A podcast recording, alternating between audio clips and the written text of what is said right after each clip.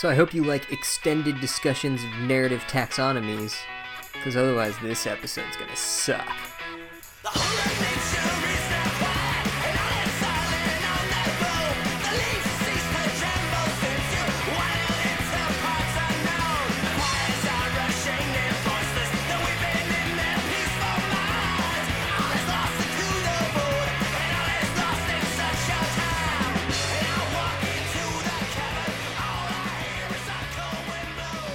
All right, chapter 15 is called Aragog. I don't fucking know what that means. Uh, so the chapter opens up, and Harry is still all sad kid that things have changed, and Hagrid's gone, and Mumblecore is gone. And he's like, I'll go try to visit Bossy Girl. And so he asks Ron to visit Bossy Girl with him, and Ron's like, Girlfriend in a coma, I know. I know. It's really serious.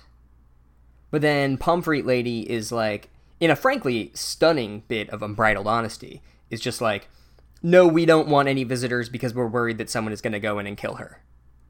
Like, even if that's what you think is going to happen, maybe have some tact about expressing it that way to a bunch of 13 year olds. Oh, yeah, we're, we're worried that someone's just going to outright murder your friend, so no visitors. And then the narrator goes into this really weird bit of like, wistful lamentation for the loss of Mumblecore. It's like, as the sun set, its warmth no longer countenanced joy, and the laughter of a thousand children that once rang through the corridors was silenced, stifled in a melancholy hitherto unknown. Like, seriously, what the fuck is this shit? I'm starting to wonder if the narrator is, like, in some weird sense, a personification of the school itself. Which is why it gets all fucked up during the parts that aren't at Hogwarts. And it'll just, like, enter random people's thoughts. But then at the school, it has this like bizarre tonal shifts based on the actual physical and material changes of the Hogwarts administration. I'm working through this theory. It's not a perfect theory yet. And so then Harry is like obsessing over Mumblecore's words about how he only truly leaves when none are loyal to him. And this is good. I bet this is some shit that Harry's going to look back on when Mumblecore finally kicks the bucket and Harry and the gang are like, yo, let's do it for Mumblecore. Let's kill Voldemort or whatever as a nod to that guy, and then he'll think back to that. Because, you know, the story's basically just fucking Star Wars, and Mumblecore is Obi Wan. And also, the narrator describes the school as having an atmosphere of terror and suspicion, which seems a little dramatic given the circumstances. Remember, all this happened is a bunch of kids got injured mysteriously, but they're going to be fine, and they suspended the principal. So that's where we're at. And then Harry is like, Well, I got to be on the lookout for spiders, because that was my task that was given to me at the end of the last chapter. And so then Crappy Dracula Kid tells, he's like, walks in, you know, walks in, and he tells Snape, who's teaching the class, that Snape should be in charge. And Snape smiles, like, Oh, yeah, I should, but he plays it cool. It's like, Let's not get our hopes up, buddy. And then Crappy Dracula Kid is like, It's just too bad that Bossy Girl wasn't literally killed by the mysterious Nazi thing or whatever. Then Ron does some seriously weird shit where he wants to kill Crappy Dracula Kid, but he obviously has no ability whatsoever to win that fight. So it's just this weird thing where they're like holding him back and he's trying to fight him, and then they go to herbology class where they have to prune shrivel figs, as one does. And then that weird Ernie kid, well, I don't know, I think he's like fucking one of the Hufflepuffs or something. I don't even remember. But he's just like a dumbass kid. And he's like, I bet the heir is Crappy Dracula Kid. What do you think, Harry? And Harry's like, uh, I found a psychedelic book that told me y'all are way off. Oh, look, a spider. And so they're spiders, and they're all going to the Forbidden Forest in that general direction. And so Harry and Ron decide to once again sneak out to the Forbidden Forest using their invisibility cloak. Like, you know what's fun about those Ocean's Eleven movies? Uh, is watching them come up with, like, cool creative plans for breaking into places. I'm just saying audiences like that kind of shit. It's fun. Anyway, so they talk about going to the forest, and Ron. Recall that Ron, for some reason, didn't get the you have to go to the forest punishment in the last book. And so he has no idea what's in store. And he's like, Isn't the forest fucking crazy? And Harry's like, Well, yeah, there's like motherfuckers killing werewolves and shit and like drinking their blood. And but there's also these fucking centaurs, and they are certifiably badass. And Ron's like, Oh, word? Okay. And then they go to Professor Sue Grafton's class, And he's like, why is everyone so sad? And it's like, where the fuck has this dude been? Does Hogwarts have the world's least informative water cooler? What's going on in that teacher's lounge there? Come on, guys. Clue, clue the man in. But then Sue Grafton is like, well, obviously Hagrid was doing the bad things and now he's gone. Which is a view shared by literally no one. And so then later that night, everyone's hanging out in the common room, and Harry and Ron are like waiting to make their escape. And then Harry is sitting on his invisibility cloak, which you would think would make him look like he's floating, but no one seems to notice that. And then the narrator describes Ginny Weasley, fan of the show Ginny Weasley, as sitting on the chair that Bossy Girl usually sits at. And there's like no reason whatsoever to describe her that way other than to say like, hey, Ginny Weasley is going to be important to this story later. So much so that you might want to note the way that she's literally replacing Bossy Girl in this tableau. That's all. All right, peace. And then we get the scene of Harry and Ron sneaking into the uh, fucking woods or whatever. And I'm just gonna be honest, this seems like this author probably wrote like sneaking out of Hogwarts with an invisibility cloak like 500 different times and just like goes to her file and pulls one out and is like, okay, I'll use this. Because it's just like the most random, well, time for trying to drum up some suspicion here, but they're going to actually get to the forest because there's no way they're not going to because that's the whole fucking thing. And so they go to Hagrid's house uh, to get his pig dog and they glue the pig dog's mouth shut because they're like, let's just take that guy for some reason. He might come in handy. And so they go to the forest, but it's pitch black. So Harry uses the flashlight app on his wand, and Ron's like, oh, good thinking, I do that too, but my character involves this tedious long running gag about a broken wand that is in no way a metaphor for my own impotence, okay? And so they go, and they're all like still creeping in the dark forest. And I want to say that the pacing and tension in this part of the book are uh, are actually really good. The narrator does a good job here of evoking an atmosphere of like darkness and tension and sporadic noises and like the dog pig like hits Harry in his hand with his wet nose, and Harry gets all freaked out and stuff. And it's like it's good. And this actually maybe ties back into my theory of narrative control. Like when they're just outside Hogwarts, the narrative tends to get pretty good. The stuff from the forest in the last book was good. That was like my favorite stuff. And here we're in the forest again, and I'm digging it again. This could also just be a bias of mine because I'm into like dark foresty shit and horror as opposed to like boring institutional nonsense. But I also think this section of the book is objectively better than most of the rest of the book. So they see these weird lights, and the dog pig barks, and it's all creepy, and they realize it's Ron's car, like Ron's dad's car. They're like, oh, isn't that funny? I bet this fucking car has been driving around on its own in the forest, like fucking KITT from Knight Rider. Anyway, we should get back to the spider trail. It's like, gee, I wonder what the fuck the point of that was. Maybe the car's gonna fucking save him? And then these giant fucking spiders grab Harry and Ron and carry them off to meet their Spider King. this part literally sounds like something that I made up to make fun of the book, but it's not. It's what happens. The spiders grab Harry and Ron and they take him to meet their Spider King. And the Spider King is like, eh, just kill those guys. And Harry's like, no, Hagrid sent us. He's in trouble. And Spider King is like, trouble, you say?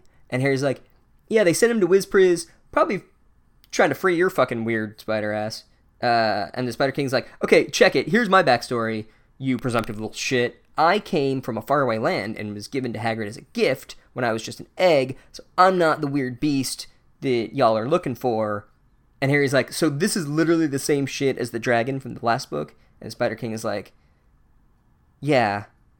But when some people started dying, I got I got fingered for it, and Hagrid protected me. And now I live out here, and Hagrid visits me, and he found me a brand new suit and a brand new car, and he even got me a little wife. And Harry's like, whoa. And Spider King's like, but wherever I've gone, I was sure to find myself here. And Harry's like, you could run all your life but not go anywhere. And they're all like, take away this ball and chain. And they all just fucking start jamming out to Social D. It's super weird. And then the Spider King is like, anyway, so yeah, I'm not the heir or the killer or any of that shit. I'm just a guy who owes everything meaningful in his life to Hagrid. I promised never to speak the name of the real killer, but he killed some girl in the bathroom and I don't fuck around with people in the bathroom. I was born and raised in a cupboard. And Harry's like, oh, weird, me too. And the Spider King's like, word. So, anyway, I guess we're done here. Also, the spiders are going to eat you now. And Harry's like, what the fuck? And the Spider King's like, yeah, that's kind of what we do. And Harry's like, fuck, I'm, I'm dead. But then the car comes, uh, literal Deus Ex Machina again and saves them. Comes barreling in, wrecking spiders left and right. And then Harry and Ron jump in and they get the pig dog in too, and they're fucking off. And so then they go home and they're like, well, that was crazy.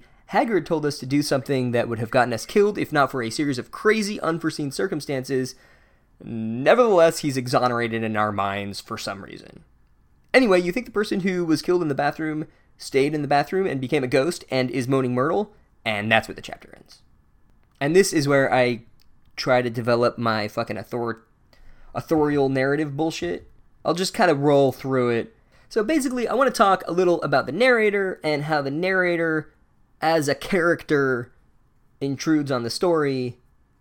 I said before that I think it's bizarre how this narrator doesn't seem to have any sort of epistemological foundation for what it knows. It just seems to know some things and not know other things, often at random, but usually within three separate spaces. First, it knows Harry's interior life fairly well. There are times where it either doesn't or pretends that it doesn't, sometimes to serve as a plot device, other times for seemingly no reason whatsoever. It also seems to know a bit about Ron's interior life, although more so when Ron is dealing with his family than when Ron is dealing with Harry or the school. And this goes back to my theory about the the narrator shifting its knowledge base when it's not at Hogwarts. And lastly, and maybe most bizarrely, it knows about Uncle Vernon Dursley's interior life, but generally, again, only sometimes. And not in the sense that it only knows a little, but in the sense that it knows almost everything and then forgets it all.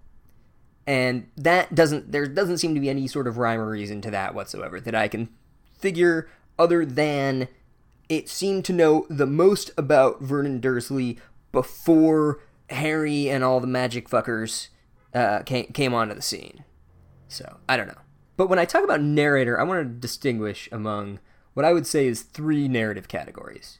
The first is the actual character of the narrator. It's just think of a person who is telling this story and imagine that they are just a separate character and we don't really know anything about their background or their backstory, but they are, in some sense, a character that is coloring this story, which is totally distinct from J.K. Rowling, the person who actually wrote the books. As for J.K. Rowling, the person, I don't know anything about her. I also don't particularly care to know anything about her personally. This is maybe one of my more controversial literary habits, which is an outgrowth, really, of how I view the relationship between texts and society. But basically, without getting into it too far, the relationship between an author's personal life and their work is the least interesting authorial context to me. Maybe F. Scott Fitzgerald was going through some shit with Zelda, and that helped him write compellingly about alcoholism or toxic relationship dynamics or whatever. But whether he experienced that or not is not something that is particularly enlightening to me about a given work. If you can write convincingly about experiences you've never had, hey, great, just as well from my perspective. I don't fucking care. Uh, I think a lot of the reason that people like learning about the personal life of the author is that they think it might lend a sort of authenticity to the work. But I think this is a mistake, actually, because the narrative performance of the narrator is just as inauthentically constructed as any of the characters, and you wouldn't assign meaning in the author's personal life to the characters. So why would you do it to the narrator? And I also just think that it sort of it rests on this assumption about authorial intention that I think is wrong. But I don't think that any of that is particularly controversial. I think that most of that is just your standard literary analysis stuff. But like I said, I don't know or care about J.K. Rowling's personal life. She may very well be a nice, kind hearted person, although her uh, Twitter account would seem to suggest perhaps otherwise. Comes across like a boring scold on that, but whatever. That's not, it's neither here nor there. Her actual perspectives in politics are not as interesting to me as the unconscious things that come through the work itself. And this gets us to the third category, which is the implied author, which is not J.K. Rowling the person, but more J.K. Rowling the construction of who she is as this sort of authorial process that takes place over the course of these books. And that's distinct from the author as a person, but it's also distinct from the narrator.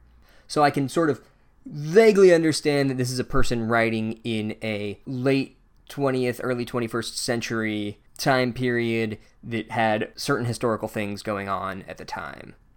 And that's fun and cool, and I can think about that, and I can relate some of the stuff that's going on in the world to some of the stuff that's happening in the book. And I also know that most writers in the English language are drawing upon some sort of corpus of literary modes and uh, myths and things like that, right? So you know about the hero's journey, you know about Christianity and things like that. And those are all just sort of background information that anybody that shares the interpretive community of the Harry Potter universe is likely to know. So I tend to think of the implied author as more of this weird process that exists in that time and space and that you can sort of think about. And their ideologies and their perspectives may be at odds with the professed ideologies and perspectives of, you know, J.K. Rowling, the actual human being, which is all really just to say that the thing that I'm noticing about the implied author is that as she becomes better at the craft of writing, she relies less on narrative uncertainty and jarring tonal POV shifts and things like that. But there seems she seems to settle on this sort of idea of we know things in Harry's life and we only know things about other people outside of the confines of Hogwarts. And it'll be interesting to see if that's something that she's consciously doing and if there's a reason for that. Right now, I think that she's just shooting from the hip. There seems to be a negotiation taking place where, as the author, as the implied author moves along, the narrator sharpens and hones in on certain aspects of when they can shift tone and perspective and things like that. This I'm only talking about it in this chapter because it seems so jarring. Some of the tonal shifts seem so jarring that it's like she's still playing with like still fine tuning that aspect of her craft. So So yeah, it'll be interesting to see if and whether that relationship develops. Cool. I'll see you uh, real soon.